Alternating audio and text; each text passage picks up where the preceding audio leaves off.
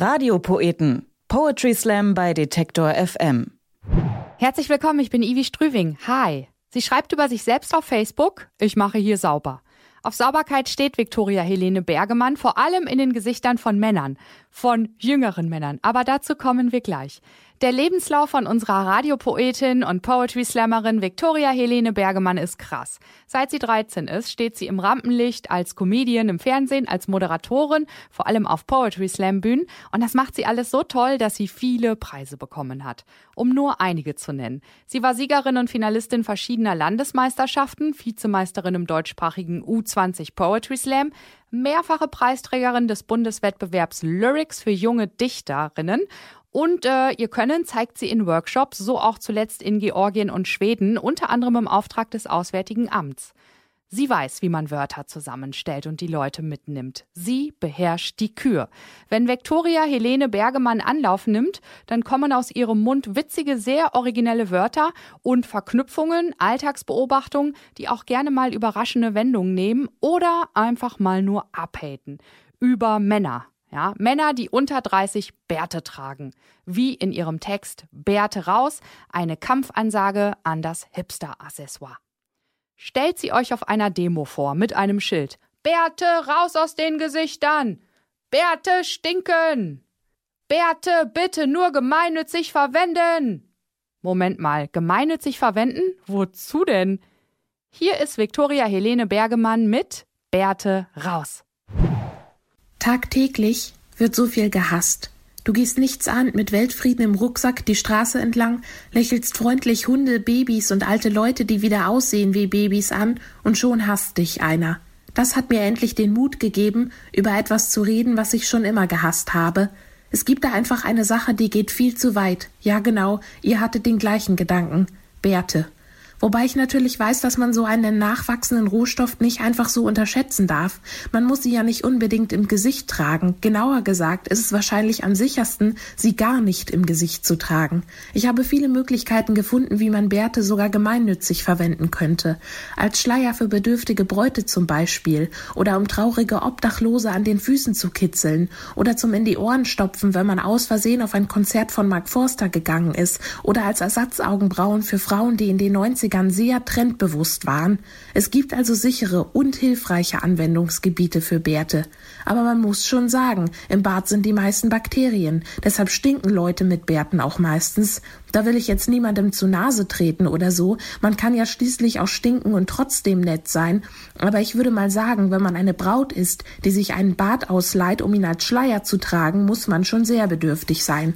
Das ist aber natürlich auch ein Grund, bärtige Leute zu mögen. Wenn sie über die Straße laufen, ist es immer schön leer. Den Gestank kann ja keiner ertragen.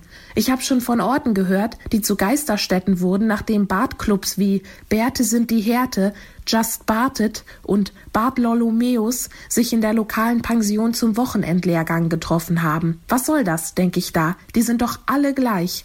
Und was mir richtig suspekt ist, ist, wenn Männer einen Bart und lange Haare haben. Die sind immer kriminell. Schon in der Sesamstraße gab's mal einen Typen, der bei Samson Gemüse angeliefert hat. Der hatte einen Zopf, ich würde sagen, locker bis zum unteren Teil der oberen Hälfte des Gesäßes. Da dachte ich mir schon mit vier einfach. Was soll das? Warum lässt man den ins Fernsehen? Mit dem kann doch was nicht stimmen. Was, wenn er plötzlich eine Knarre aus der Karottenkiste zieht und den armen Samson umlegt?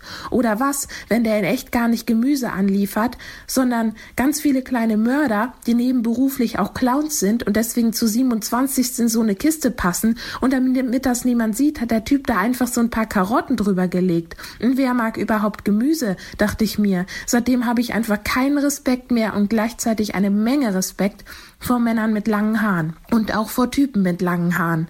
Typen sind ja sowieso männliche Personen, die keine Jungs mehr sind, aber auch noch keine Männer. Mit 19 fängt das an und dann ist das so, bis sie 28 werden etwa. Schwupps, Geburtstag, plötzlich ein Typ. Ich glaube auch, dass die Typenjahre einfach die schlimmsten sind. Die haben da mega Angst, dass jemand merkt, dass sie noch keine Männer sind und den Druck geben sie nach außen weiter, indem sie den ganzen Tag aktiv andere Leute mit Kacke sein terrorisieren. Da denkst du erst noch, hey, cooler Typ, und dann lernst du den kennen und merkst, dass cooler Typ wohl doch eher nur ein Oxymoron ist. Da kann man nichts machen. Und schlimm wird's dann, wenn sie den Absprung nicht schaffen und nie Männer werden. Dann gehen die in die CDU oder verkaufen Waffen oder finden's voll egal, dass ihretwegen mega viele Leute sterben. Ach hoppla, das ist ja alles das Gleiche. Und dann denkst du erst, ah, cooler Mann. Und dann lernst du die kennen und merkst, dass es doch nur ein Typ ist. Schade. Also lasst euch nicht verarschen, Leute. Jeder Mann war mal ein Typ, aber nicht jeder Typ wird mal ein Mann. Man kann den Leuten ja auch nicht hinter den Bart gucken. Ich dachte überhaupt, dass es auch verboten ist, wenn man nur so viel im Gesicht hat, dass man nichts mehr erkennt. Die haben doch was zu verbergen. Ich soll nicht öffentlich darüber reden, wann und wie ich meine Tage habe, aber die laufen mit etwas im Gesicht rum, das aussieht wie Schamhaar. Ich glaub, ist hart. Uh, seht her, ich habe ganz viele Haare im Gesicht. Ja toll, Wolfgang, weißt du, was du gleich noch im Gesicht hast? Und das Unfairste daran, was ist das Gegenstück? Wenn Männer Bärte tragen und die Leute finden's cool, dann hätte ich zumindest gern Stoßzähne. Stoßzähne sind praktisch, da kann man echt viel dran aufhängen und so Sachen transportieren, die man unterwegs vielleicht brauchen könnte. Sowas wie Handcreme oder einen Rasierer oder ein Maschinengewehr, Stoßzähne, einfach toll auch zum Drängeln in der Kloschlange oder für einen Gemüsespieß to go. Und die stinken auch nicht so wie Bärte. Es wäre also nicht mal belästigend anderen Leuten gegenüber, was man von vielen Männern nicht behaupten kann. Und die dürfen ja auch auf die Straße aber eine flächendeckende Einführung von Stoßzähnen wäre dann ja angeblich wieder zu teuer, bla bla bla. Aber dass tagtäglich Millionen von Leuten nicht konzentriert arbeiten können, weil sich in ihrer Nähe jemand Bärtiges auffällt und heftig stinkt, das ist keine finanzielle Belastung oder was. Was soll das, denke ich mir da.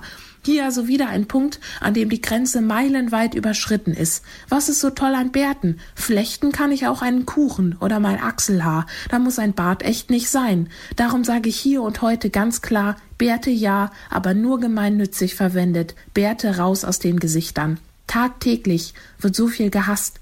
Aber lasst uns dabei das Wichtigste nicht aus den Augen verlieren. Das Rasieren. Sauber. Viktoria Helene Bergemann mit Bärte raus bringt vielleicht den einen oder anderen von euch dazu, mit dem Rasenmäher übers Gesicht zu fahren.